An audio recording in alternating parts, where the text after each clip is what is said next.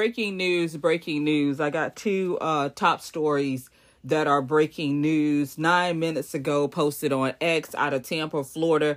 A mall was shut down. Gardens Mall in Palm Beach Gardens was shut down. That is a possible shooting, but first responders are on the scene. Again, that is news out of Tampa.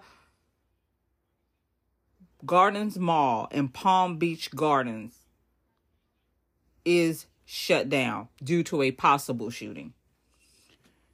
Out of Kansas City, uh, 29 minutes ago, this was courtesy of NBC. Also on X, at least 10 people was shot near the Kansas City Chiefs victory parade route.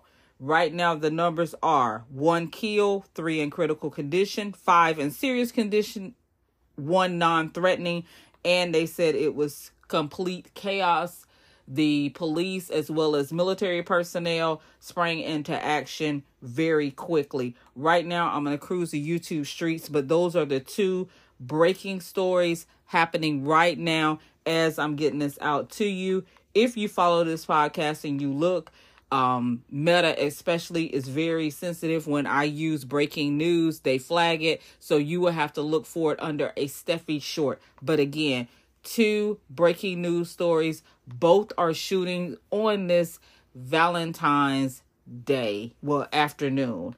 So um, that's what's going on. As I get more details, I will come back and they will be under a series of shorts. Y'all be safe out there.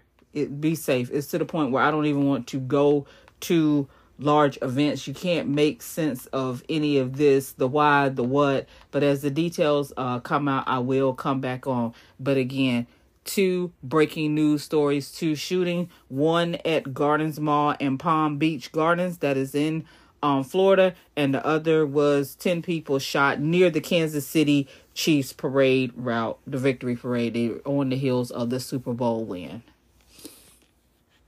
I will be back as I find out more details. Peace.